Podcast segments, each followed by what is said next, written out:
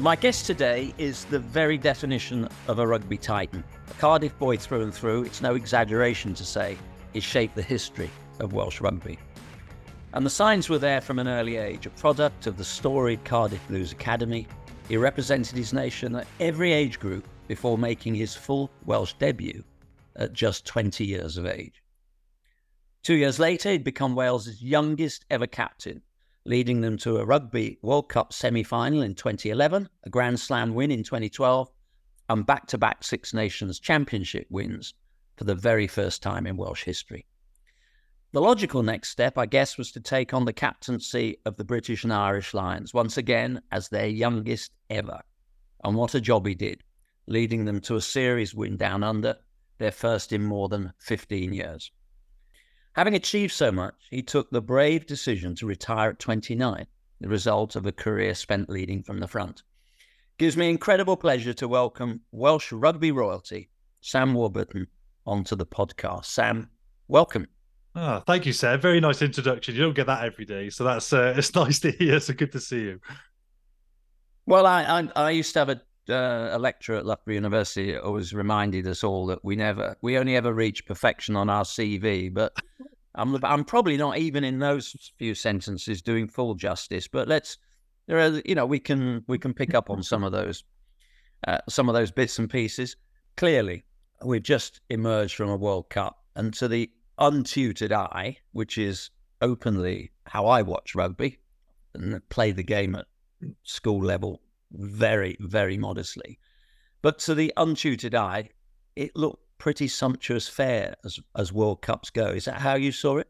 Yeah, do you know? What? I actually think of say people like yourselves when I was watching the games recently because every now and then rugby goes to a new level, and I finished what six years ago, so you know the game was sort of known as you know as physical then, but the World Cup just gone, and I think there was a game against Ireland and South Africa in the group stages. I'm not sure which games you saw. I, I was, was doing, at that game. This would be a good one to ask you then. And I watched that and I thought, well, I, obviously you got a you got a much better understanding of rugby, but I thought some and I'm used to watching physical games, you know, like it's that's why I yeah. love playing it. But I was watching it with a few of the other uh, ex pros as pundits for the TV, after the first three to five minutes, we looked at each other and we were like, "Oh my goodness!" It was it was yeah. almost barbaric. It was just jerseys flying yeah. everywhere, and I thought somebody's watching this for the first time, and they're going to be thinking, "What on earth is this sport, rugby union?" But did it feel like that to you? Because even to us, we were like, "Wow, the rugby's gone to another physical height," and South Africa were the sort of um, they were the standard that World Cup. But is that how you felt watching it as well? Well, I tell you what was interesting. I've been in a stadium on two occasions where people have just been genuinely shocked by mm. what they saw. 2000, I was there working actually for the BBC for um, at the Sydney Games, and Cathy Freeman. I don't think there's probably ever been an athlete that had so much resting on her shoulders. And for 40 minutes before her race, the stadium was almost silent. I mean, there were other things going on. Michael Johnson was racing. You know, they, they, there were some outstanding athletes, and everybody was just sort of sitting there nervously focusing on on this race. And there was a level of expectation, I think, in that stadium beforehand that I sort of recognized from Sydney. And you're right. After about five or six minutes, people who were sitting around me, and I was sitting with some, you know, some chairs of the union and you know some former players and and there was just a genuine shock about the physicality. And the only thing i could think was oh my god those medical teams are not going to get any sleep for the next three or four days. There's going to be some there's going to be some really you know some big patching up jobs to be done tomorrow morning because there was one hit early on where everybody just winced and thought, oh, oh. You know, and, and it just continued in that vein. It was it was phenomenal. I uh, don't go. I actually I love the sport for that reason, and I think I, I kind of think back to like you know those all those years ago. Say could be you know wherever back in Italy, and you had the sort of gladiatorial arenas. It's that sort of human instinct that, and I always think if you like just got a drone and some alien just came in from another world and just watched eighty thousand people just cheering these 30 men just flying into each other they would think, "What is this? Is this what you doing to each other? Is this sport? You're cheering." physical confrontation and domination and but weirdly ironically that's why i played the sport and it, and that's what finished me as well and i was playing football at a young age at under 14s so i played for this one team and it was from a the, the team were from a fairly affluent area but i joined it and i'm not a rough kid but i just enjoyed the the physical aspect of sport and they had an immaculate disciplinary record and my first season there I got something like three yellows and a couple of red cards. Not not for foul play, because I'm not a dirty guy, but just from being physical, you know.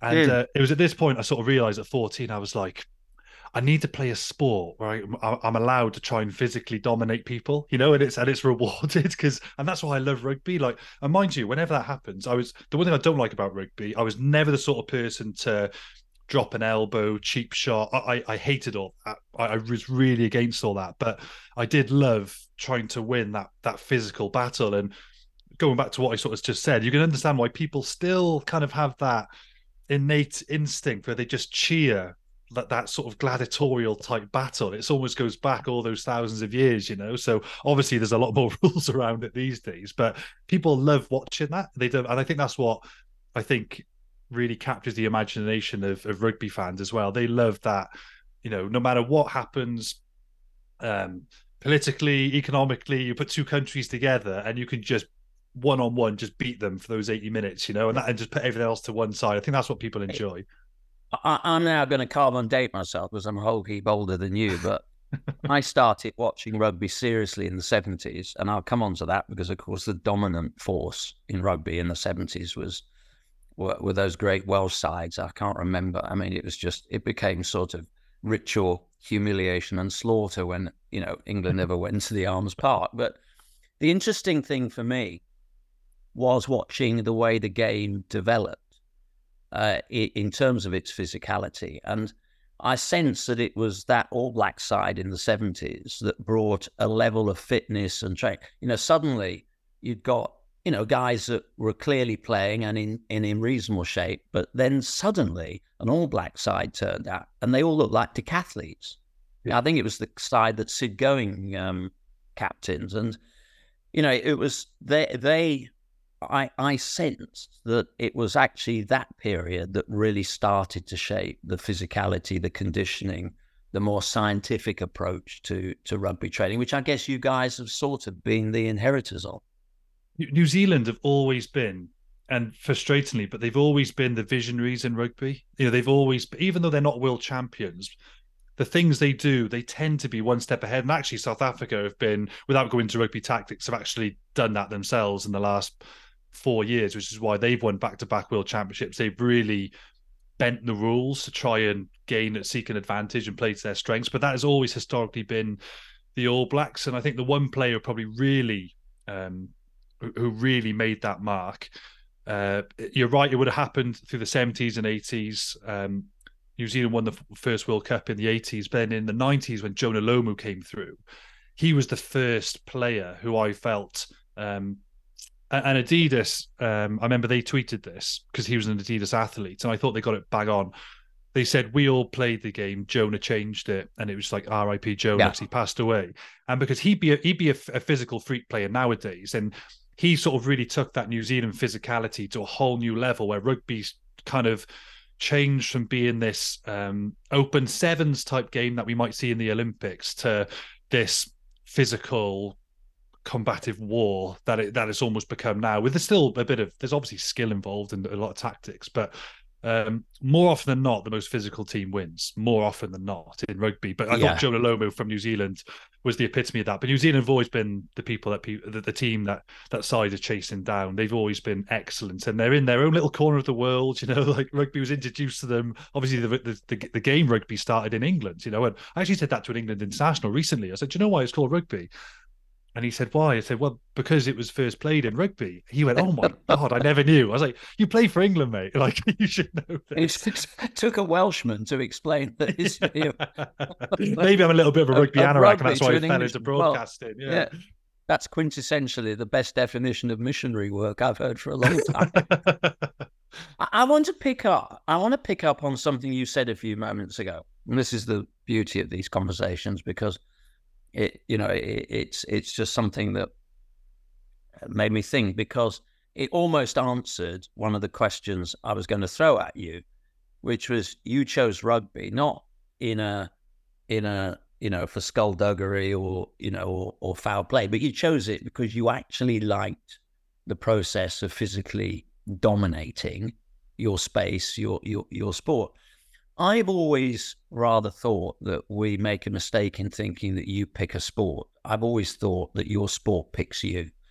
And it finds those natural inclinations, those natural characters, characteristics. You may not even realize it at the time. Some people drift towards team sports. Some people, like me, end up, you know, being comfortable in their own company for 100 miles a week on, you know, on moorland roads and things like that.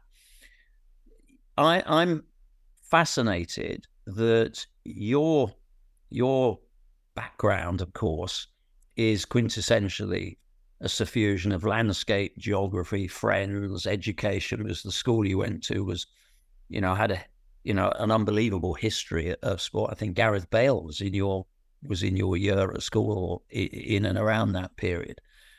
But the one thing I'm guessing I'm interested in is if you look at the small population uh, uh in, global sport that have gone on to absolutely dominate a sport. And, I, and I've sort of jotted them down here. You've got Kenya, you've got Jamaica, you know, sort of circa 3 million people, uh, the dominant force in the last 35, 40 years in, in sprinting. You've got New Zealand, you know, another relatively small population, 5 million, and dominant force in rugby it's it's often what is embedded in a community and i guess that you were in part i mean what is wales? Again sort of roughly 3 million people um, and, and a sport that is sort of focused on a couple of valleys.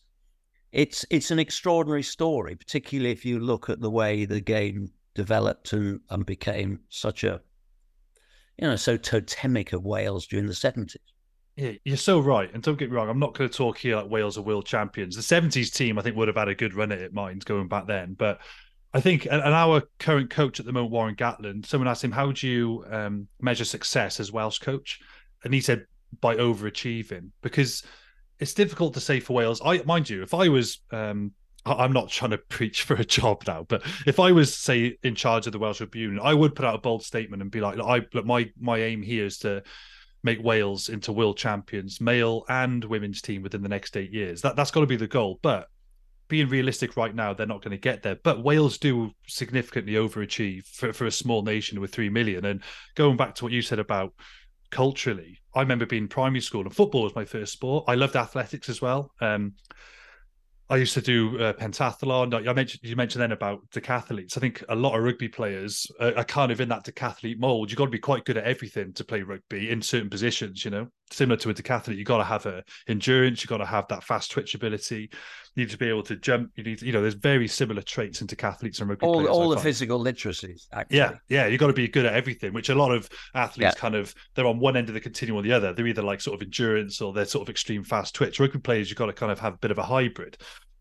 But I remember playing football because I was a, originally a, a, football player, and I imagine this happens all across the country. Don't get me wrong, football's still a big sport in Wales, but I was like, you know, when I was young, I was tall and quick, and I was like to my headmaster, I was like, "Yeah, I'm playing football," and he saw me sort of like winning races and and and things. He was like, "Mate, you." And I remember he just gave me the rugby ball. It's like you got to play rugby, you know, and and I played it, and straight away I sort of just picked it up and, and enjoyed it. And but that that would happen across. What, what, Sam, what age was that? about nine. I was only nine. I was in year five now, so I was like a year below playing for the like playing for the year sixes. And he said, just go on the wing and just follow. So basically, wingers have to be outside what is the number 13. He said, just stay outside number 13. That's all you've got to worry about. And he'll give you the ball, you know? And he just gave me the rugby ball. And that, that was literally how I, my introduction to rugby. I remember actually being on the bench one game um, for Cardiff Schools when I was like only 10. It's my first game for Cardiff Schools. I didn't know the rules because I always just played for the school. He said to stay outside the winger. And so I was on the bench and somebody just made a break down the touchline from it was like Bridgend, this other town in Wales. I was playing for Cardiff. I didn't know what to do. And I was on the bench. I was like, why is no one tackling him? So I just ran off the bench and just smoked him. Um, and they had to stop the game. Like, no, no, that's Sam. You're on the bench. You can't do that. You know. But yeah, I think it's just like you said. It's just sort of culturally embedded. If you're if you're quite um, I, I, mean this in the least arrogant way. If you kind of you, you can see like you would have seen it when you were sort of 10. If you've you've got an athletic ability that some other kids don't have, you know the teachers will more often not say listen you you've got to hold this oval shaped thing you know? So that is a very much a welsh cultural thing and you're right it's only even up north it's not really explored. Up north is a, a football kind of region so you're looking at really the 2.2 million where it's heavily concentrated down south wales. Up north is somewhere which needs to be explored but that's a political decision for another day. Um, but but Wales, yeah, there, there have been some great players from the north who've come from us, but it needs to be tapped into more. So even then, we're still the actual rugby side of things still makes it smaller again. So Wales are they're very good at overachieving for the size of their nation. I think that's down to culturally how how much people love rugby around their clubs, their towns, the valleys. You know, it's a it's a working man's game rugby in Wales. Uh, you see the the class system it's when you when you play England schools, you know, it's just chalk and cheese. You know, we play England schools growing up, and we take them to um, like Aberavon and post match functions. You're eating off polystyrene plates and beans and cheese. And we go to England and they're in these like spectacular grounds in the middle of the countryside, and they're all like go all go to private school, you know, and it's, it's very different. But then when you get to professional level, it's very strange. You go to any rugby environment across Wales, England, the world, and they're all the same you know the characteristics of people who play rugby they're all all the same which is what's lovely about the game. And you know that was seen when the lions even played new zealand in, in the tour in 2017 there's that very iconic picture. We all mixed together at the end. Rugby cultures no matter where you are around the world are all very similar but wales is is definitely embedded in that culture. Uh, I'm, I'm actually interested in that. Was again just a quick digression but actually athletics is almost entirely a state school sport. Um, I'm probably going to get a, a, heavy postbag after saying this, but very few top athletes have made it into any British team have actually come out of the public school system. Really? Yeah, in yeah, yeah, no, it's yeah in rugby. It uh, until relatively recently, it was very much, very, very much the other way around, and you know, it's just one of those quirky things. I mean, I was only ever at a state school, and I, I have a massive debt of gratitude to my geography teacher who, you know, used to ask me quietly during lessons, "Am I? How's my mileage?" And I'd say, "Well, I'm a bit down this week," and he'd go, "Off you go." Really? love that. He also took religious instruction, so it probably tells you a lot about my spiritual underpinning as well. um, look, we, we, I'm interested here. We've we've touched on landscape, we've touched on culture, we've touched on geography, and the impact that's, that that has had on you and your love for rugby. The one area I'd like to just briefly explore is the role of family. Were parents really supportive of what you wanted to do? Did you have rugby players in the family? You know, was it something that you know was was sort of very much a part part and parcel of of Saturdays and Sundays? Do, do, you know what's one thing I haven't been able to figure out? And by the way, my parents they're they're both still around. I'm, I'm very fortunate, and they were both amazing for me. And I'm I'm a young parent now, seven. I got a kid who's seven, uh, three, and a baby, and I'm like, I'm going to follow my parents' leads. Like, and I've heard this sort of quote, like, like like coaches coach, parents support. So, and I had that. My parents were amazing at that. Every game they were there. Um, you know, I wasn't from a, a family who had lots of money, so you know, my dad would walk a couple of miles every day, like every time I played for the school to come and watch me, and then he'd walk back and like whether they you know they'd always stretch themselves get them get whatever kit i needed drive me around everywhere cancel holidays so i could go train with the academy every day of the summer. Like they were unbelievable at supporting me. My dad didn't have a didn't know diddly squat about rugby so which was great because he could just stand in the post and just watch me. Even for wales i come off the pitch for wales they have a family room next to the dressing room and I, I could get man of the match play really well. I'd walk into the into the family room 20 minutes after uh, the final whistle and you also like that all the parents are there and family and you turn up in your kit with all the players just the welsh boys. And my parents would be like did you did you play well? And i was like yeah no i had a i had a good game today dad you know? So he had no idea you know if i played well. So i i loved my my parents and what they support me. But like i hear people like when i listen to other podcasts like oh where did you get your so i talk about like my mindset and my obsession to to win and to be as good as I can. I still can't really figure out where that came from because I wasn't from like a um, a really deprived family, so it wasn't like motivated financially. It wasn't that. Um, I didn't necessarily have like a, a role model who came from my area who I thought, oh yeah, I could follow his leads. I just, I just had this deep burning desire at the age of about, I'd say 13, 14, where I suddenly decided I'm playing for the Lions. And I'll, I'll, tell a quick story on that. It's um, my, my, dad was a fireman. He came home from work and he had this piece of paper and he said, um, "Oh Sam, fill out this piece of paper just for a colleague. His son's doing some homework. Just write down what you want." Um, and I think it might be to do with the fact I'm a twin, but we can go into that a bit later, maybe. But because we were so competitive, but we're best of friends, so maybe we, you know we really drove the best out of each other. Because we were the same in school, like we revised like crazy together, each other's biggest fans, but really competitive at the same time. It's a really brilliant relationship to have. But he brought home this piece of paper, my dad, and he said, um, "Oh, just write whatever you want." So I looked at this piece of paper, and it just said name, age, sport, position, and ambition. So I just wrote down uh, name Sam Warburton, age fourteen sports rugby union position. I was an open side flanker, number seven. I love number seven. And then it just said ambition. Now, I'm not saying I achieved this, but I'm just saying the story as it is. I wrote down on ambition British and Irish Lions rugby legend, and I give it back to my dad. And I remember he said, "What, oh, Sam? What, what, what are you doing? You can't, you can't write the word legend. It's a bit arrogant, you know." I remember saying, um, "But but that's what I want to do, Dad. Like, I don't just want to just play for Cardiff yeah. or Wales. I want to be like, I want to be one of the, well, I want to be one of the best guys. You know, I want to be one of the best who's ever played for the Lions. And that Christmas, my dad bought me a, a Lions shirt with the number seven sort of uh, like printed on the back. I wore it everywhere, like non-school uniform days, training, uh, like training in the gym at home. I was obsessed with it. And even when I was in school, um, I remember saving up all my pocket money, so I converted my garage into like a multi gym. So they'd be like all spiders and cobwebs, it's proper rock, yes. But I had a multi gym in there when I was 15, training like crazy. Used to go running around late at night to try and be really fit. I changed my, my jam sandwiches and honey sandwiches in school for tins of tuna because I knew it was good protein and my packets of crisps for fruit because I knew it was much better for me. The school would open up the gym at lunch times for me, similar to like you said about your geography teacher letting you out. You know, they let me train and they really supported me on my journey, which is why I loved is high school then say like fast forward then 10 years from probably that moment and it was when it was the, my first ever test match of the british and irish lions and i got my jersey the night before in this jersey presentation and normally in the dressing room on the saturday so the day after you turn up and your jerseys are all there beautifully laid out 1 to 23 on your pegs as you can imagine the change room but on this friday evening we did the shirt presentation and uh, it's a real honor to you know to play test match for the yeah. lions and I figured out that with the with the playing numbers across the four countries, I was like, as a kid when I used to play, people like, "Are you nervous about playing against that player from Ystrad Mynach? You know, he's in the Dragons Academy or something. You know, when we're playing in Wales." I'm like, no, I'm nervous about the about my performance because I want to play well, but I'm not worried about playing against him because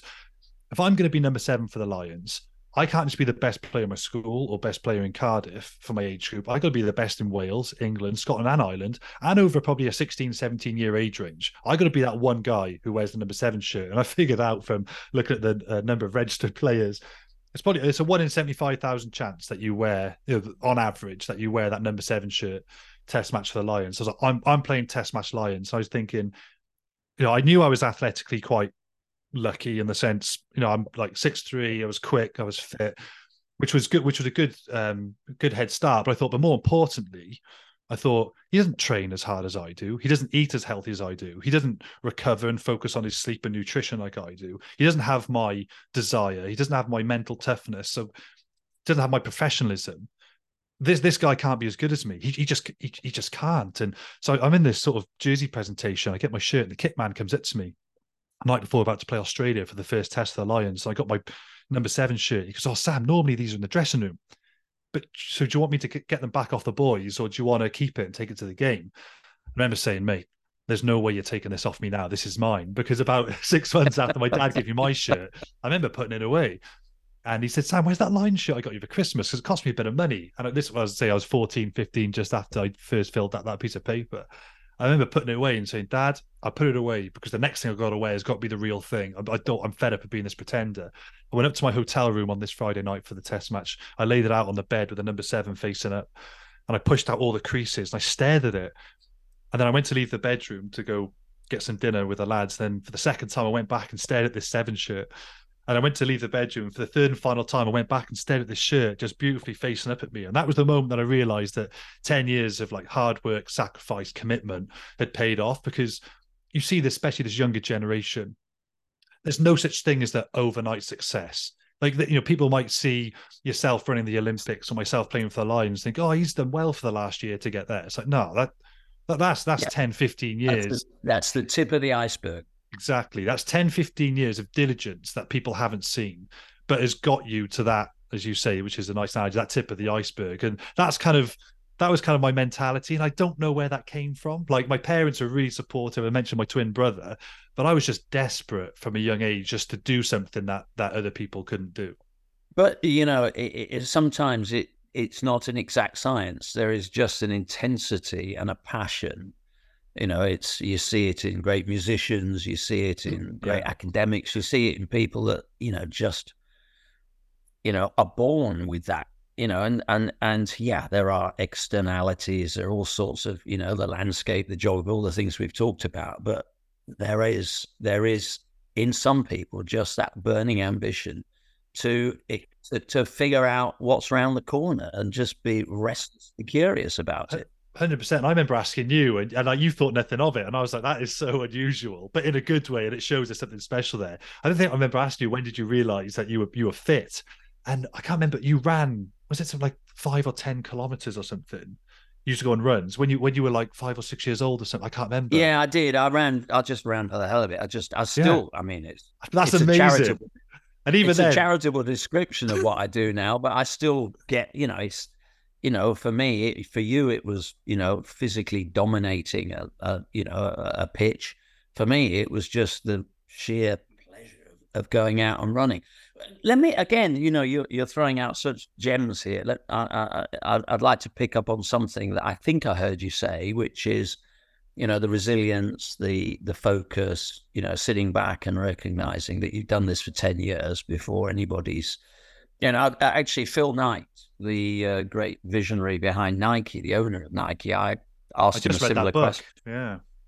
Well, he on the podcast, uh, one of your predecessors on the podcast, he described Nike as the 56 year overnight sensation. yeah. And I guess it's it's the same thing in any, you know, you, you sort of see the, you know, the balance sheet, you see the Forbes rating, you see the billions of whatever turnover it is. But, you know, he started with, you know, working with a coach uh, that happened to be a track coach. He was a marketing major, track and field.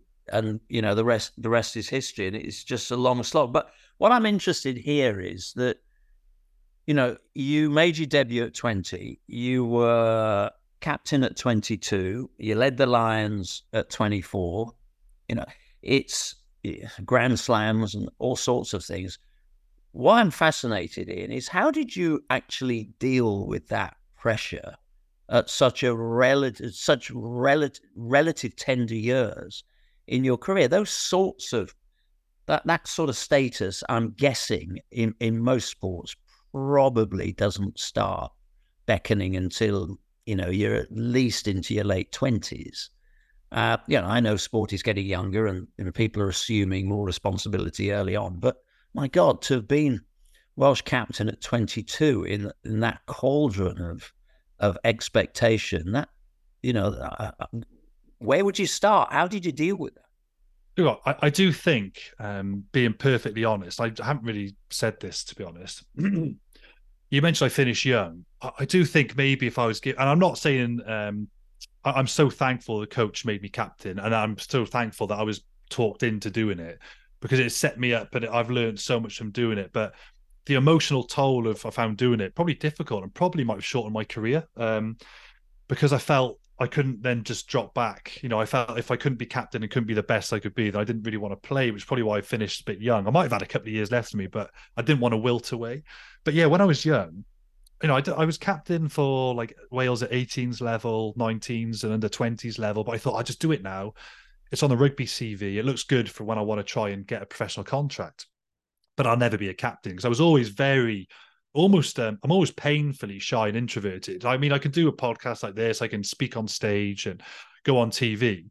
Um, But when pe- people actually know me, know I'm very, I'm very quiet. You know, like if I'm, you know, I can get very anxious about certain social situations, like because I just, you know, I'm not like, I'm not a sort of person who goes into a room and just starts talking. You know, I kind of keep myself to myself. I live a very uh, quiet, try, try to be fairly secluded. You know, I'm, a very introverted kind of person.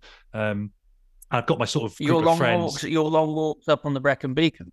Yeah, exactly. You know, I I really like um really like just going away and just walking with the dog, you know, and not not having to speak to anyone. I'm very comfortable in my own time. It's probably why I've survived in the broadcasting world because you travel a lot to games to and fro on your own. You stay in hotel rooms on your own, and I'm like, yeah, I'm comfortable with that, you know, which is why I quite like that. But um, yeah, when I was young, so I did this captaincy at age group level, and then I was playing for Wales. I could tell they were sort of gradually giving me kind of leadership responsibilities, presenting in front of the group and things. But then they suddenly dropped the bombshell on me. Oh, I want you to be captain for the World Cup. You know, maybe a, a month for the World Cup was going to start at the age of 22. I did it for two games, uh, three games before that moment, which were just World Cup warm up friendlies because our current captain was injured. So I just do these three and that's it. And two against England, one against the Barbarians. And I remember he asked me on the Monday, the coach, current coach at the minute, Warren Gatland, and I said, I can't, I can't do it. I was like, and I listed off about 10 other players who I said he should be coach, uh, captain. It should be him or him or him. And he went, No, I want you to do it. I went, I, oh, no. I said, I, I can't. He went, right, I thought you might say this. So follow me. Took me into the uh, analysis room and he said to me, um, Watch this clip. So he got one of the analysis boys to get this clip of me from the game on the weekend. And the clip was just us playing England. It was about two minutes to go. We won a really important penalty, which I contributed to and he just pointed at me on the screen and i come like marching in on the screen i'm like punching the air Uh, kind of quite aggressively celebrating because i knew that penalty was going to secure the win for us. Picking guys up off the floor tapping everyone motivating them then went to our number 10 spoke about you know what was going to be the next play for the next minute or two relayed that to the forwards. All this happens in about 15 20 seconds. And he just let the clip play out and he just made me watch myself. And he went that's leadership and that's that's what i want you to do. It's not these big churchillian speeches. It's not speaking in front of a, a, big room of people that's not what it's about it's i want you to lead by what you do and the way you are in training and on the field and your determination to win i want to sort of rub off on on the rest of the team and i thought i can do that that's fine and i was very lucky at the time i was working with and back in 2011 it's a little bit of a taboo subject then um, and even amongst coaches because they used to see it as weakness. But I, I was using, and Wales were, were very good actually at, at, this. They sort of quite early on the curve of using a sports psychologist within the team. Now athletes have used it, but in team sports, they didn't really have the team the sort of sports psych in this in this sort of time. But I said that's fine, I'll do it. And he was called Andy McCann. I said, but I want Andy McCann to come to the World Cup with us. And we had a team meeting that afternoon, and the coach said, "Right, we've only got you can take like 33 players. Uh, we're going to New Zealand, and you're only allowed to take like 25 members of staff, for example." Which sounds a lot, but you got all sorts, you know, medics, physios, coaches, yeah, yeah, fitness, sure. all that. Yeah, there's loads, you know, media. So um, there's one space left, and he said to the boys, "Right, we can only take one more member of staff. Um, there's a few members left, but there's only one seat left on the plane." He said, "Right, hands up," and it was either a video analyst or it was Andy McCann, the sports psychologist. Hands up for the video analyst. And a couple of boys put their hands up. So he looked quite confused. Said, "All right, okay, put your hands up for Andy McCann." And almost the whole group of players put their hands up. Yeah. He was like, "Wow, I didn't realize that many guys were using him because you have that relationship in private behind closed doors." And what what I did with Andy, he went to the World Cup and we developed what was called my leadership compass back then because I had no clue how to be a captain. So we sat, I sat down with Andy and he said, and I whipped through these really quick. He said, "Right, Sam, I want you to tell me the four traits that you want to be able to demonstrate daily that you think are going to make you a good leader and a good captain. And he helped me with these as well because that's what he does. You know, he, he's a almost a leadership coach as much as uh, anything else that he does. So I, by coincidence, they're all P's. So the first one I said, well, the first one I said is professional. I, and maybe people might be able to get that from that by this bit of conversation already, but I want to be the best professional there is, whether it's the way I apply myself to training, my nutrition, everything, you know, like being on time, dress codes. I'm going to be the best pro and make sure that I set the bar really high. That was an easy one for me to, to do that because I do that anyway.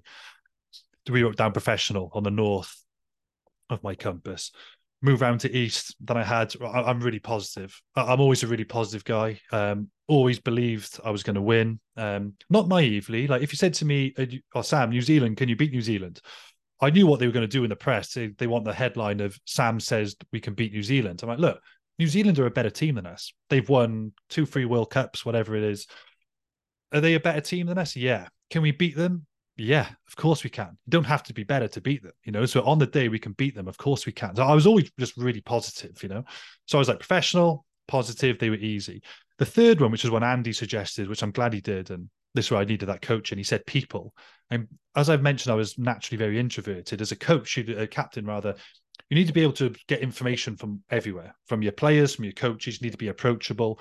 So I needed to develop relationships with all the people in the team. Don't have to be Evan's best friend, but I needed to make sure that people felt comfortable in speaking to me if they had an issue which I needed to sort out, and also Did, uh, right That's people. an interesting challenge. Did you manage to maintain that slight separation though? It was hard. You know, you're you're reaching out, you're trying to meld a team, particularly as a captain, but you want that slight that slight distance, which doesn't lend disenchantment, but at the same time gives you the ability to be tough and I guess gentle in each equal measure according to the situation. Hundred percent. It was hard. That was the hardest one because it wasn't really me naturally. I, am not. A, I'm a confrontational guy on the field. I'm not a verbally confrontational guy. You know. So, uh, and plus, like you know, human. I think people get this wrong with with errors. People like to be in rugby very harsh on people who make human error. I'm like, I would only ever be like that if somebody was being deliberately negligent. Um, if someone made an error, that, that, that's not when you call someone out for making a mistake. That's when they need support, and you know you need to make them feel um, confident and and wanted. That's not when you call someone out, and that's why I think leaders get it get it wrong a lot. But then under that people banner, we had getting the right people around me. So we developed a leadership group of maybe five or six people and some of those guys helped deliver the things that I'm not very good at. So we had guys in that leadership group who are much better at delivering standards than perhaps myself. I did it in a in a I led by example kind of way where some people were much more comfortable in being able to drive things verbally more than myself. So I had a, a group of six people who we'd meet every Monday, senior players, coaches, and then we would set the standard and what we wanted for the week to shape like and look like and we would all drive that. So having those people around me as well your sort of lieutenants really help drive that culture and that standard that you want to deliver.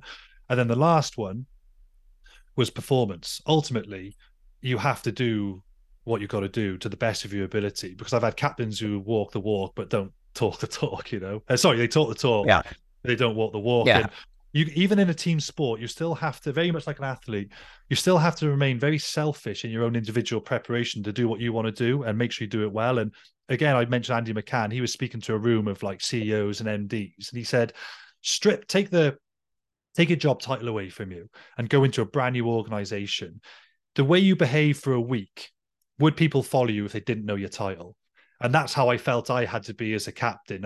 You you don't walk around and use the power to your advantage. You still be you. You be authentic, but you lead by your behaviors and the way you are around people. So that was my leadership compass, and I still use that in life today after after rugby. So it was positive, professional, people, and my performance. And I thought if I could do those four things daily, I'd be a good captain. That's how I dealt with all those young pressures and environments. But but, but but I I'm interested here because you started off this you know, little segment by saying you had no idea at the age of 22 how to be a captain. Actually, you had every idea, given what just you didn't know about said. it. Yeah. No, I mean it was in it was it, it was instinctive. I mean, Yeah. you identified the professionalism, you identified the performance. Okay, you've got a little bit of guidance around people, but I, I think you you're being characteristically modest here. I think you actually had every ingredients in place yeah. Do you know what? I, a, I kind of a- a captain. I've almost found I've got more credibility as a captain since I finished because people then might hear me talk about the game on on TV now, and the way I played, you would probably be understandably. Um, I'd understand if you thought I wasn't really a tactician or a student of the game. I just wanted to go out and and tackle and hit things, but I was actually very studious. So I kind of think back actually to how I was as a player.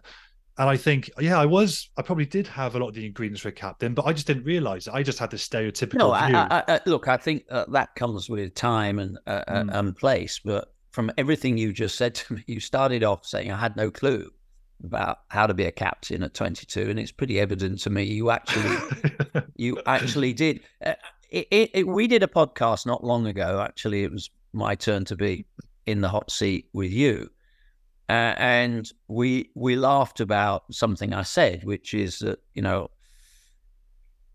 weak leaders like weak people around them, uh, and I'm reminded of something that when I was sort of reading around this subject and under, trying to understand a little bit more about what made you tick, I was fascinated in one instance that you actually talk about, and clearly evidence that the, the resilience, the the comfort, and being comfortable in your own skin. Because I guess when you're captain of the Lions at 24 and a seasoned Irish international like Paul O'Connell suddenly takes the team talk, that didn't faze you.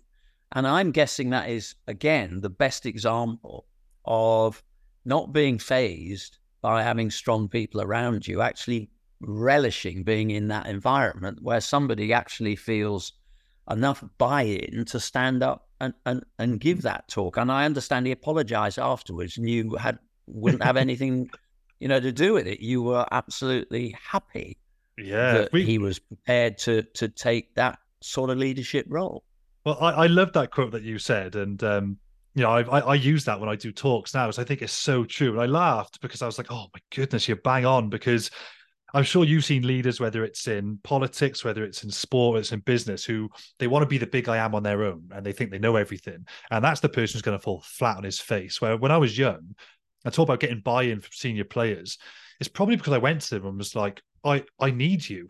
I need you to drive this for me. And I think once you say that to someone, then you suddenly realize, oh, this guy's not he's not thinking he can do this on his own. He needs me. And you get that you get that buy-in back. And that Paul O'Connell example you're on about, I was 24. He was probably 10 years my senior, 34. I thought he was going to be Lions captain. He had a bit of an injury before, so we only just got back fit, which is maybe why the, the scales tipped in my favor. But he he is a very well, he's confrontational on the field, and he was v- verbally very motivating as well. Very inspiring guy. Um, and he just spoke at the end of a session. I, I didn't like to speak too much too often. I didn't want people to hear my voice too much, but he just spoke at the end of a session really passionately. Then we, as we, I remember thinking, "Oh, that's brilliant, that's awesome." Because going back to my people, you know, I sort of had this leadership group of people that I used when I was training, so I'd encourage them to speak up in in training. So, anyway, a couple of years go by, we're doing it for the Lions, and he spoke and after we walked off at the session and he said he put his arm around me and went, Oh Sam, I'm I'm so sorry. And like it was it was nice for me because 10 years ago I was watching him play for the Lions when I was deciding that I wanted to play for the Lions. He was one of my one of my like heroes, I guess. And I was like, oh no, Paulie, that's great. I said, that's kind of how it works with myself and say Alun Wyn and all these sort of legends who are playing for Wales. They drive a lot of that. And I kind of I'm fairly quiet the first half of the week and I kind of speak more towards the end of the week. And he was like, Oh, that's that's how we work with Ireland, with myself and Brian O'Driscoll. The rugby fans will know who these who these players are. And I was like, mate, that's great. Let's let's do this, you know. And you figure out those relationships quite quick. But yeah, you you need you need to be able to get good leaders and good people around you. One to challenge you in a healthy way, but two to also help drive the team. You can't you can't do it on your own. It's otherwise it's just it's me- mentally exhausting. So yeah, that's why I love that quote you said: "Weak leaders like weak people around them," because it's easy if it's easy to have a load of, uh, of yes men around you, but as I say, like you know, hard decisions, easy life, easy decisions, hard life. If you don't want people there to challenge you and just take the easy decision all the time, you're going to end up finding yourself in quite a sticky place. But if you have people who are willing to challenge you and you accept that and you you know, you don't have to accept everything, but you just it all just bottlenecks to you. And the good bits you go, yeah, I really like that. Let's do that. It really helps empower the rest of the team. It gives them that sense of responsibility and that you're caring for them as well. So yeah, I, I really like that quote, and that's probably a, a good example of when it worked well on that Lions tour in 2013. We we we, we talk a lot about resilience. It's I mean, if we're being blunt about it, it's it's a slightly overused word. It's a bit like legacy, really. And we probably can't figure out a better description. But let's let's set, keep let's settle on resilience for a moment because at at each and every stage of your career, that's the thing that jumps out to me. It's your ability to cope and deal with you know, the good times and the vagaries that sport throws up every now and again. Um, I was at the uh, the final in Paris, the uh, All Blacks South Africa game. Um, and I'm not raking over the embers here because this is not, I'm not remotely interested actually in the, the circumstances at the time. I'm much more interested in the recovery period. But it's quite hard to escape the parallel between the red card early on mm. in the game for, for the All Blacks and the one that you got in uh, in the 2011 semi final. And again, I, I, that's that's a, a moment that actually I'm I'm not saying I'm not interested in, but that's not where I want to take this next bit of the conversation. I'm fascinated in what you drew down on from all the things that we've already talked about. That, well, I mean, you know, a, a year later, you were a Grand Slam winner. Uh, two years later, a winning Lions captain. Uh, you didn't let that derail you, where there are some who, you know, the missed penalty in the final is actually almost the swan song of a career. Mm. Oh, you, all those memories, you're absolutely right. New Zealand's captain got sent off early-ish in the game in the final, and I got sent off in the semi, as You mentioned and all those memories came flooding back. And I actually love those two terms that you use, particularly resilience.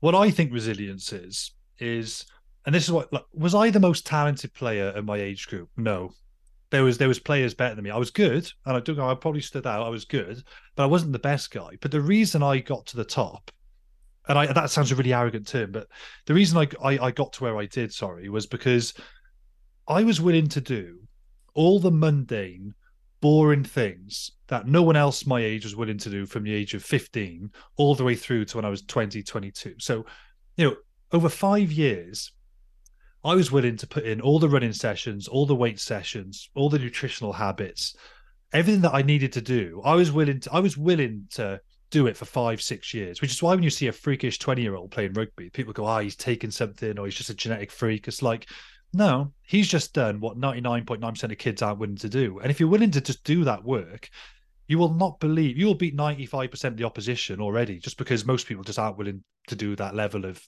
of detail and for, for that long. That's what I think resilience is. It's just doing those things when, and I remember saying to my brother, we were going to train once when we were younger. He's like, I don't feel like training today. I'm doing wrong. I'm not. There's a difference between when you're exhausted and you need to rest. There's a difference when you don't feel like training. I said to him, I said, it's not about training when you just feel like training. Sometimes it's about training when you don't want to train and just getting the work done. And I remember he was like, oh my God, you're so right. And grinding just, it out. Yeah, you just got to get it done, Ben. Get it done, and it's in the bank, and you'll be better for it. It's just another little step forward, and you've got to have that mentality. Like, there's going to be people who don't. There was people who didn't believe in me. There was people who didn't think I was going to make it, who would say that so and so was better. But I was like, I just, I just wouldn't accept it. I just wouldn't accept it. And I think resilience, and whether it's in sport, whether it's in life or whatever you go into, it's those who just don't get derailed, who just keep going. And I, I did a I did a, a, book, and it was just called "Refuse to Be Denied." There was a song I used to listen to, a heavy metal song, which I to you, listen to to gear me up. And it's a little bit, it's a bit full on if you're not into metal. But I used to put it on with headphones for a game, and this guy just let rip at the start of the start of the song. But the song was just called "Refuse to Be Denied," and that was just like my sort of mantra throughout my whole career. Even if you do get denied, just you, you got to get back on the horse and prove it wrong. So when I got sent off, um, that that was a that was the moment that probably changed my life where I went from just being a fairly recognized player in Wales, you know, starting to suddenly being like a, in the rugby world, a, a worldwide kind of known figure, obviously being sent off on that kind of stage. But then, as you mentioned, four months later, we won the Grand Slam against France, which is the sort of European Championship. We won all our games, had a clean sweep. Then 12 months later, we, we won back to back championships for the first time. And then three months after that, 15 of the Welsh lads went on the Lions tour and won with the Lions. I think had I not gone through and us as a group gone through that adversity, I don't know if it would have given us the motivation to bounce back. And I was thinking, I don't want this to define me, this red card. I want to be known for. I don't want to be the guy who's known as who got sent off. And I guess I added another another um, another word to my leadership compass um, when this happened. And I learned this after the World Cup. I went to the World Cup with my original leadership compass, my four P's, and by coincidence, it's the fifth P. And when I got back from that red card, I lost my granddad, who was very I was very close with. I used to stay home and watch sport with him every Friday night. as a teenager. You know, when he got my mates, I'd stay and watch sport with my granddad. But I got home from the World Cup and he passed away, and it gave me that fifth word on my leadership compass, which I which I I use now. So which was perspective.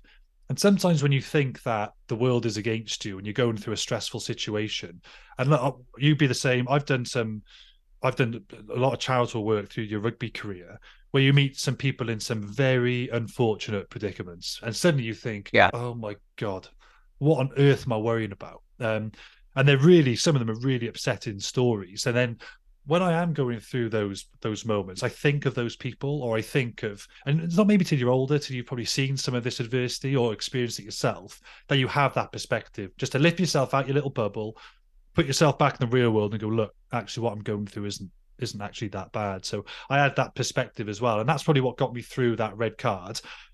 Didn't want it to define me, but I also had that perspective that there's much worse things that that can happen in life. I said that in an interview. Well, it's the great thing about sport, isn't it? That it it gives you. I mean, I I, I absolutely was a product of that. It gives you a feel for the human condition at an age far, you know, far earlier than yeah, often right. in in in other walks of life because you see you see the human condition in the change room. You see it from winning. You see it from losing. You see it from the ability to to compartmentalize.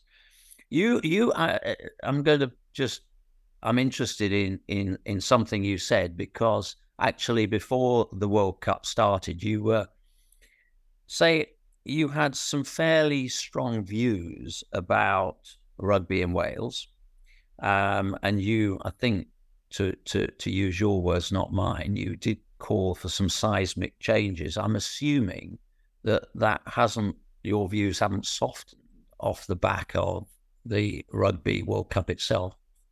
No, uh, I remember Wales lost to Georgia going back 12 months ago, and uh, Jamie yeah. Roberts was with me pitch side. And look, I, am a very proud Welshman. Um, I'm very proud to play for the Lions as well because you know my father and all their family are from England, so I love playing for the Lions. So I'm very, but I was very proud Welshman. Wales had never lost to Georgia, never mind losing to them at home, and I was like this. Uh, and I mean this with the greatest respect to Georgia. I'm embarrassed that we've got a loss to Georgia on our record because the All Blacks would never have that. Like England wouldn't have that against Georgia. And I used to think like I hear people saying, "Oh, Wales, we love being underdogs." I'm like, speak for yourself. I haven't sacrificed all this to be an underdog. I want to be, I want to be the king of the jungle. I want to be the standard bearer. Lead dog. Yeah, I want. Yeah, exactly. I want to. I want us to be the alphas. You know. So when Wales lost, I remember just saying, me and Jamie looked at each other.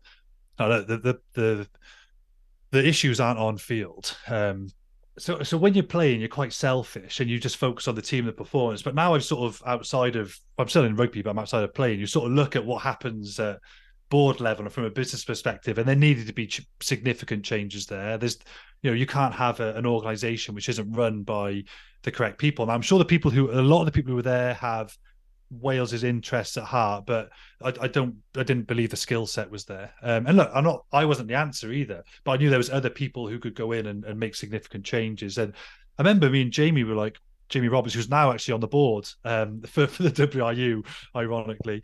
Um, you know, we said, look, we got we, we got to call this out, and it's one of those situations where, unless it was called out publicly, it wouldn't have.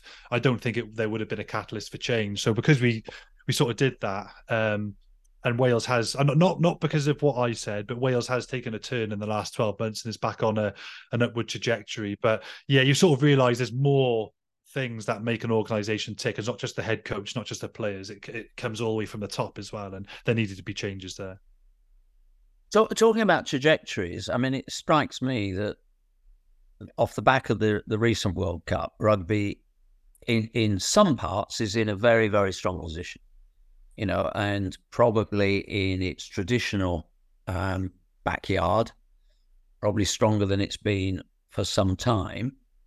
But clearly, to move into markets that it's not currently in, and the one that comes to mind, of course, is the USA. Does does rugby have what it takes to break into that market? I mean, it's it's hugely competitive. It's the biggest sports marketing uh, it's the the, the, the, the, it's the biggest sports sponsorship market uh, globally. Can it break through? What's it need to What's it need to break through? Yeah, we are sort of seeing the influence of, you know, say like the ML, the MLS in football. Yeah. Uh, and sort of David Beckham out there, you know, doing great things with Inter Miami and the profile of the game. You know, Lionel Messi's gone out there. That's fantastic. And rugby has what's called the MLR. Now it's it's quite it's probably where the MLS is, but maybe 10, 15 years ago. But where where rugby and I think the decision makers in rugby have made an excellent choice is for the first time ever, the Rugby World Cup in 2031 is going to be in the USA, which would be massive because it'll incentivize the USA to to be better at rugby. They're pretty competitive at sevens. But I mean, look, you've competed in America. The amount of people and athletes they have over there, my goodness, you only have to watch the NFL. They've got plenty, unbelievable amount of people who could play rugby union. So I think having the World Cup out there is is massive. And I've always been an advocate for supporting uh, the, the sort of you have the European competition where you have your big six teams in Europe. You have the Southern competition where you have your big four teams there: Australia, South Africa, New Zealand, Argentina. So you have the, the ten teams there. Then you've got a lot of these nations, like you got the sort of Melanesians and Polynesians of Fiji, Samoa, Tonga. Then you've got in America your USA's, Canada's. There has to be more input into those because we're quite far off football. Where football, you go to a World Cup and there could be 15 to 20 teams who can all who could beat each other on their day. Where rugby is like, you know, you go to a World Cup and maybe six teams that are very push could win the World Cup. You know, we want that to be 15 to 20, make it more competitive. So having the World Cup in 2031 is a massive plus. Having because that's going to drive drive and I'm kind of seeing it in in in other sort of aspects now where there's a lot more interest in rugby in America, which is great. But if we can tap into that American market, it could be a, a huge catalyst to, to really kick rugby from a popularity perspective and financially as well. Like the All Blacks well, I, I, am just smiling at one analogy you used, which was actually that you know the number of people playing uh, sport at, at the highest level in certainly their staple sports. Up until the Jamaicans sort of sport the party, the, the, we used to say in track and field the best the best sprint team in the world, you know, is the Americans uh, sprint team, and the second best sprint team is the one is the team the Americans leave behind. you know, it was it, you know you, you're sport for choice, but it is a it's it's a tough old market. And interestingly, I guess sitting at the heart of that, and the, and one of the big debates in U.S. sport at the moment is is the broader impact on on welfare. Mm. You know, mental and and, and clearly yeah. physical concussion is a is a I mean the, the NFL is a is a wash with with discussion about concussion, particularly at, at, at college level. Um, you have quite fixed views on, on uh, welfare, and I guess sort of pinning you down a bit on your decision to retire at 29. There there are probably a suffusion of reasons, and and uh, I, have read about some of those, but was welfare one of them for you? Yes. Um, I, there, there's, a, there's a lot of players who've come out in the UK recently, especially since um, and there's a film called Concussion which got Will Smith in it. And I do urge people to watch that because it's very accurate. Yeah, it's a good yeah. it's a good movie. Yeah, it's very good. And um, there's some people wear head guards. Like the analogy they use, which um, if you put like a golf ball in the middle of a glass with water in it, it doesn't matter how much bubble wrap you put around that glass. If you move yeah. it left and right quickly, that golf ball is going to hit the wall of the glass. That replicates your brain moving amongst the fluid yeah. in a very simplistic yeah. way. So you can't really get away. But it's the it. same argument about head guards in boxing, of course. And this is where I find rugby gets a little bit of unfair criticism. In rugby, if you show any sign of concussion, which a lot of people think concussion means being knocked out unconscious, concussion means it's any it's a brain injury, so it could mean signs of that is slurring, loss of balance, uh, feeling sick. Doesn't have to be knocked out. If you show any sign, and I have an independent doctor watching every rugby game, if you show any signs of that, loss of balance, you're off the pitch. And the earliest you can play is seven days, more often than not 12 days for um, long story short. If you've got any history, which most people do have, of concussion, you can't come back within 12 days. Now, I think that should be a bit longer still. Um, but in in boxing, if you show a, if you show a concussive symptom, you've got rather than have 12 days like rugby, you've got 10 seconds to prove you're okay and you go back again. Now, if boxing had the same protocols as rugby, there wouldn't be a sport. So I think rugby gets quite unfair criticism. But I do yeah. agree that rugby still needs to do as much as it can because I see a lot of players coming out who have got dementia at the age of 40, 50 Uh, I'm a little well, bit. Ryan Jones is a is a sad example, of course. Yeah, yeah, and a lot of them have had treatment. And look, I don't suffer with anything. And I was chatting to a lot of um, some of the 50 year olds who are well late 40s, 50 now in the World Cup team, uh, winning team for England in 2003. And I say, have you got have you got anything? And some of them are like, no, I'm absolutely fine. I think it's very, some people are like kind of prone to getting soft tissue injuries. I think some people might be more prone to getting brain injuries, but I'm not taking any chances. I take like, um, I'm, I am concerned about it because, and I take a supplement now, which is a, it's a mushroom called lion's mane. And there's a lot of evidence coming out that lion's mane can help brain injury. So I take lion's mane every day, not because I'm struggling, but just because I don't want to take any chances, you know. And I played rugby yeah. knowing that I might have physical limitations when I grow up. I had no clue that when I was playing that it would have um, mental implications. So that that does worry yeah. me a little bit. But um, I, w- I was quite, even though I played a very hostile position, I probably got a lot more headbangs than other players. I didn't really suffer with. Um, I, I, had maybe three or four diagnosed concussions. That sounds a lot, but over the course of 200 games, that's when you're having yeah. 150, 100 contacts a game. I'm, I got away with it quite lightly. But I did finish prematurely because I did think the risk of playing rugby probably didn't outweigh the reward of a healthy, long family life with my kids and hopefully grandkids. I don't want to be that granddad who hasn't got a pair of knees to walk around and play or, you know, not be able to be in, in a mental health to be able to talk like some people are worrying about now. So I was a little bit concerned about that. Um, and I just put, thought I'd put my health as well first and my family first. And that's probably why I finished, decided to finish probably controversially quite prematurely in a, in a lot of people's eyes. Well, I've always taken the view that the question you really want is why did you retire rather than why didn't you retire? And yes. I, you know, from that point of view, you, you clearly got it right. Do you think we put too much pressure on sportsmen and women? Um, pressure of scrutiny, of extreme training, you know, and, and bearing the bear. I mean, I'm guessing some of that might have borne on the decision that you took to retire at 29. This is, um, and I mean this in the least patronizing way. People will see sportsmen and women and they just think that you're immune to all criticism. Um, yeah, and and they think, oh, because they're on good money, it's okay. Look, uh, when and people say this, and, and I've all I've kind of disagreed when people talk like you hear these millionaire billionaires talk saying money doesn't make you happy. And I'm thinking, well, try saying that to a family who've got no money, who are living in poverty on the breadline. I'm like, it makes you happier but it doesn't make you happy. You know, I think there's a bit of a people kind of it's a bit misleading when people say money doesn't make you happy. Of course, it makes things easier. So I think people think that with sportsmen because they got money. Oh, it makes it easy. They can cope with it. Like I, I it really affected like my family, um, the criticism, and you know, I would have received death threats when I was playing. Um, you know, I did receive de- particularly during that red card period. You know, I have death threats and people turning up at your door, but like you know. Like I remember walking into Twickenham to play England, and people like I mean, this is where I don't want to paint a bad picture. 99.9% of people are brilliant, but you're always going to get yeah. an idiot somewhere, and people will be shouting at you abuse and stuff. But like, that's and I can understand. I sympathise with footballers. I don't care how much money they're on. It's not nice, and money doesn't soften that. It it doesn't. And someone like um, you know, say Gareth Bale, who's finished recently, I have an enormous amount of sympathy for him because you know, he, these football boys have to play. And like rugby, we only play maybe 10, 11, 12 high profile games a year. The club games are pretty low profile. It's only international players where you get, you're under the microscope. Footballers are under that microscope 50 times a year.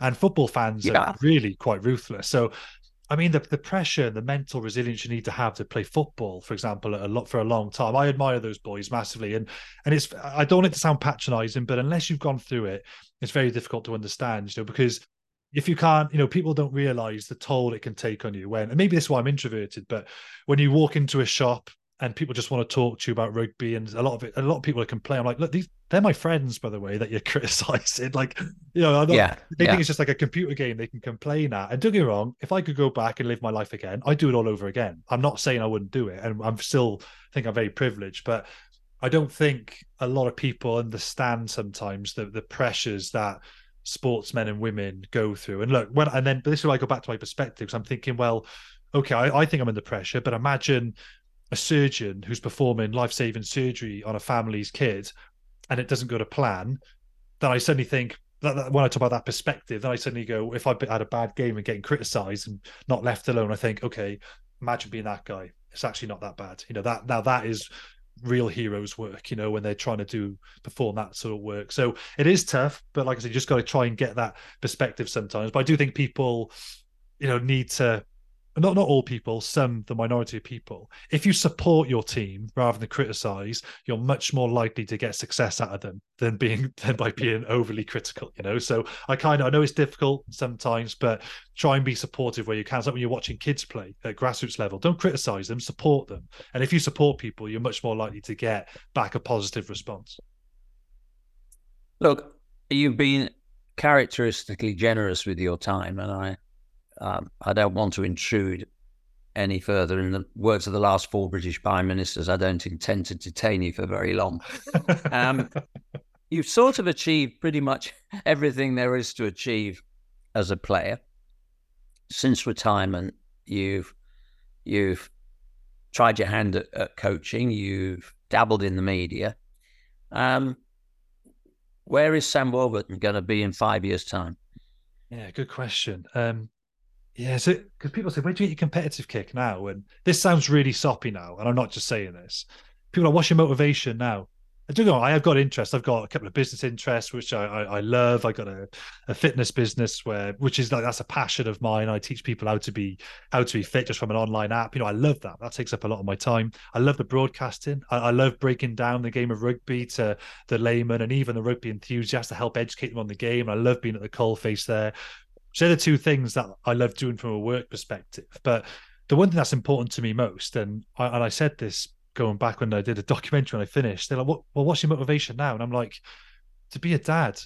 I, I want my kids to think of me what I think of my parents. And somebody says, where do you get your kick now? I tell you where I get my kick. And I know a lot of people won't maybe agree with this, but I'll go do the school run and my boy comes out who's three years old he sees me his eyes light up and he sprints towards me and jumps on me. Like that that that is like absolute priceless for me like absolutely priceless. And you know i got people i do work with now i say look when you have kids i don't expect you to be in the office till after school run because i know doing the school run is an important thing and your kids will remember that for the rest of their days like being there for your kids. And i'm often doing emails 9 10 o'clock at night because i'm happy to put in the time to give a little bit more time to my kids when they're around, you know, in the house, and then I'll just catch up on stuff in the evening because I know that's important for my kids. So my motivation now is, and the things I look forward to in life. Yes, I want to build a business. Yes, I want to be a good TV broadcaster, but I want to be the the best dad I can possibly be, and I want them to think of me what I what I think of my parents. And I guess I live half a kilometer from my parents. My twin brother lives opposite the road from me. My sister lives in between us all. And my wife's from a very similar family who are the same. We got about 24 family members in a mile radius. So family's very important to me. So um, yeah, I'm, I'm I know that to, I, like like like a sports career, you got to put time into your family. If you want to have a, a good sort of successful loving family you got to put time into it just like anything else and that's my main my main driver now I can't think of a better place to leave this conversation. Sam, thank you very much. No, pleasure. Oh, thank you, sir. Pleasure thank to catch up again. And I'll see you soon, no doubt. Thank you so much. You've been listening to Extraordinary Tales in Extraordinary Times, brought to you by CSM